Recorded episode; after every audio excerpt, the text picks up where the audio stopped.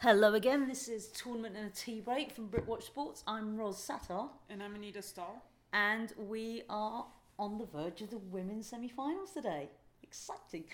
Um, we're starting off with Venus Williams and Daria Kaz- Kasatkina. That's the first one up. This one I think might be uh, might be a long one. They they've always had fairly long matches. These two, even though Venus couldn't actually remember ever having faced um, Kasatkina in Auckland, I believe.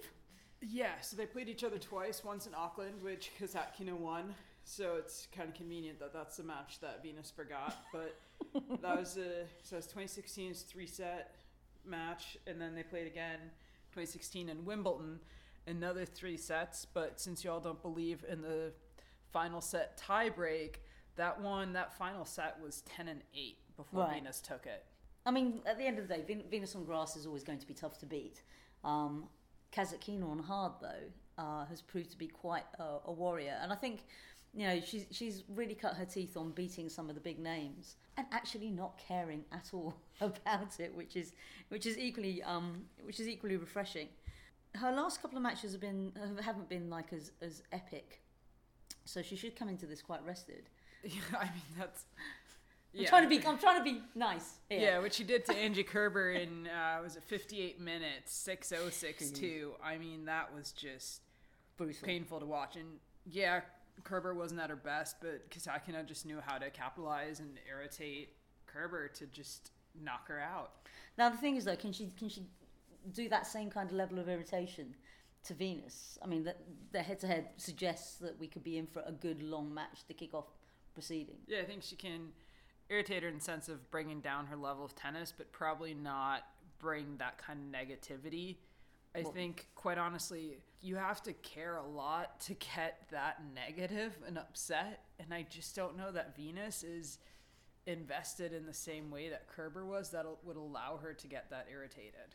Yeah, I mean, the the difference between Kerber against Garcia, where she just came out and and battered Garcia, quite frankly, versus you know effectively getting a taste of her own medicine yesterday was was quite marked. Um, whereas Kasatkina is an absolute joy when she comes to press because she just it's like water off a duck's back, really. Which I suppose it should be anyway. But for her, it's it's even more like ah well, let's talk about Barcelona. Yeah, well, and I think so. Venus and Kasatkina are both coming at it with no pressure, no expectations. Uh, in the younger one's case, because when you're that young, you just there's no expectation that you beat one of the sports greats. But at the same time, there's really no pressure or expectation on Venus either, because she's 37, 38 years Yeah. old. She's done it all, so no one's gonna falter if she doesn't win it. So both of them, from very different angles, are coming at it with nothing left to lose Yeah. at this point. Now, who would you pick though for this one? Because I, I definitely see three sets in our horizon. I picked Dasha. Yeah, I agree. Actually, um, there's just something about her this this week that that seems. It's not so much like uh, a free flowing. I've got nothing to lose, but uh, you know, for for, for me, what what stands out is she's probably one of the best tactical thinkers of the young breed coming up. Um, but she makes it look easy. Like she said in her press, you know, actually my mind was really empty. Whereas the, the press conference before, she was like, you know, you have to think exactly where you want to, to place. I think she plays it down. I think she's tac- tactically, she's one of the sharpest players out there. Um, and I think that's what that's what can frustrate. Um, I I don't know. I I, I think three, uh, but I think it's Oh, going to be a grueling three setter. Yeah, because she's jumping off what you said. Like she's tactical without being cerebral. I think. Yeah, good I think the tactic comes so naturally to her where to place it that she doesn't get into her head the way a lot of other players might if they were trying to come up with that level of tactic. And I mean, I suppose it's a, it's a fairly um, good good opportunity to skip to the last of the, the semi-finals, which will be former champion Simona Halep and Naomi Osaka. And I think, um, following on from what you said, Osaka is probably one of those people that will, at some stage, get bound up in overthinking what she needs to do. Uh, Halep owns her their head-to-head. Uh, because I think what she does, uh, similarly to what she does with um, Karolina Pliskova, she she absorbs that pace that comes at her and finds ways of sending it back with interest. Uh, and I, you know, Osaka's game really suits Halep. Yeah, I think um, Osaka, the trouble, if the match goes long, Osaka's really going to have a hard time keeping her concentration in it. I mean, this is the player who famously told in press conference at practice she got distracted thinking about these commercials about mesothelioma. and that that tells you something about her. Um, that I think two sets she's got a good chance, but if she drops a set, I don't know that she can stay in it for a third mentally at this point.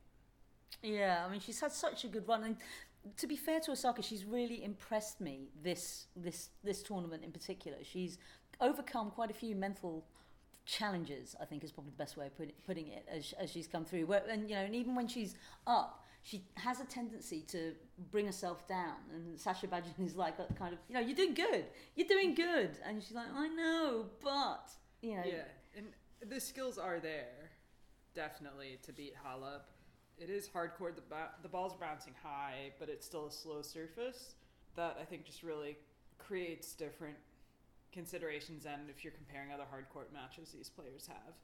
So I don't know that the three and zero that Halep is leading their head to head is going to have too much of a bearing on this because the surface is different and I mean these players like anyway um, Osaka's young and so she's improved so much since every one of their last matches that there has to be a turning point when you're playing against someone older and so I'm, So I'm are you are you are you leaning towards I'm- I'm- Osaka?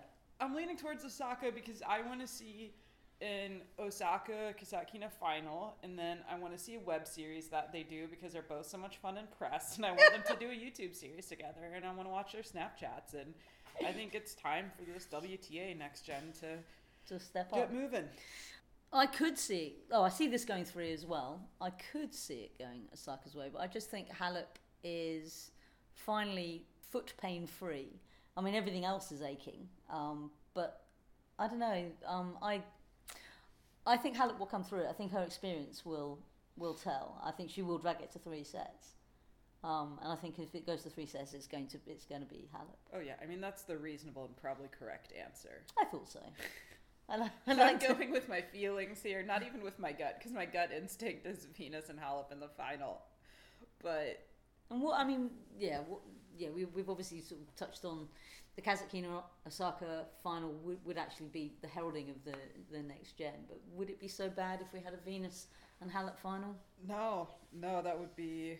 I mean, we're at this tournament. We're at a point where there's no constellation of players I wouldn't enjoy watching against each other in a final and think would produce an excellent final. And it's been like that already since the quarters, where where anyone could have won, Mm. and there wasn't a sense of oh the final was already played in the third round. Like Yeah. you get sometimes at tournaments when the seedings are off. But in this case, I think it's really going to be worthy of a final, regardless of who wins the semis today. Okay, I I don't know. I think my, my, my gut instinct set tells us tells me that we're we're on for a, a, a Venus Halep final, and then it just depends on what the narrative is around that. Really, is this going to be a final vindication for Venus of all the history that went on in Indian Wells, or is this going to be a moment for Halep to actually sort of consolidate her number one position?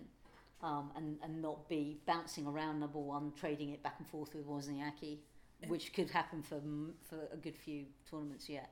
I mean, and you brought up the past here, not to get dark, but um, what happened in 2001, right, was that Venus Williams withdrew. So it's unclear what point in the day she told tournament officials that she Minutes before the match. That's when it was announced. She claims that she'd actually been telling them all day, and they're like, "No, no, you should play. It's fine." She's like, "No, no, I'm Oh, really really? not well," and they're like, "No, no, you should go and play." And then they announced it to a seated stadium a few minutes before, where you know this like 19 year old kid's like, "Yeah, actually, i've been saying it all day. No one took my pain seriously." Which, if you reflect that with Serena's talk about the problems she had in the hospital and how black women in the U.S. are treated with their expressions of pain. The point is, so that was 2001. She withdrew with a knee injury. And then when Serena came back and played the first time, she announced on Twitter minutes before her semifinal Yeah. Oh, I know. a knee problem, and there was a sense of like, repetition, but also like she knows exactly what's going on. And so this part of me thinks that we're gonna get to the warm ups of tonight's Venus semifinal, and she'll just turn to the crowd and be like, "All right, I'm out. I got my knee hurts. I dare you to say anything." Maybe that's why they put her on first. Yeah. So yeah, maybe we should get uh, restaurant reservations for seven. Yeah, don't don't discredit that possibility because that's That's that's an interesting point though. I mean, she- like it could be a long con of revenge against Indian Wells in the community that treated them so horrendously 50, uh, more than 15 years ago now. It's just a really long plotting revenge, like worthy of Edgar Allan Poe. Okay, maybe not quite. That's if they set the stadium on fire and lock all the doors. But I worry about your reading material sometimes, mate. it's it's classic. Oh, yeah. Yeah. I prefer Enid Blyton, but there you go. Um, okay, so obviously we will talk about the men tomorrow, but a quick word. Do we think that we're on course for the all seeing, all conquering Billy Goat Gruff to get another title and just Yeah. generally rule the universe? I mean, it's just kind of what you have to assume at this point. That's Roger Federer, for those of you who haven't seen pictures of his scruffy face lately. Think somebody who earns like millions for getting out of bed could actually afford a razor, don't you? Ah, no, this is his bad boy image. He's very Agassi, circa 1988. Without the ball patches or the mullet. It might just be an elaborate comb over. Right. Okay. We are going to leave it there. Uh, we will do our bit for winding, uh, wrapping up how the semi-finals go and a full final preview for you, and also how the men go. In the meantime, have a great day. Thank you for listening. You've been listening to Ros Satar. And Anita Stahl.